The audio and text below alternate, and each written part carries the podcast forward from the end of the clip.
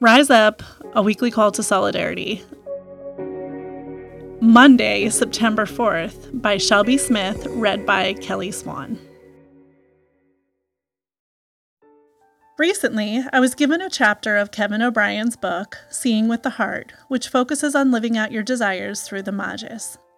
In the introduction of the chapter, O'Brien talks about how sometimes following our desired path can seem like the courageous option or the road less traveled. I know I certainly found myself feeling this way when I chose to do a year with the Jesuit Volunteer Corps in 2019. It was the bold choice, as opposed to going straight to graduate school like I had originally planned. However, the more I have reflected on that choice, it was the obvious decision.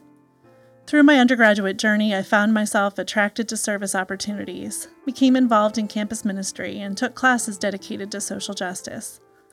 While this decision may have seemed to be a spontaneous choice, I think something was stirring in my heart all through my college experience. Pay attention to the patterns and the things you keep returning to. In the second part of the gospel reading from yesterday, Jesus asked his disciples to follow him and his mission.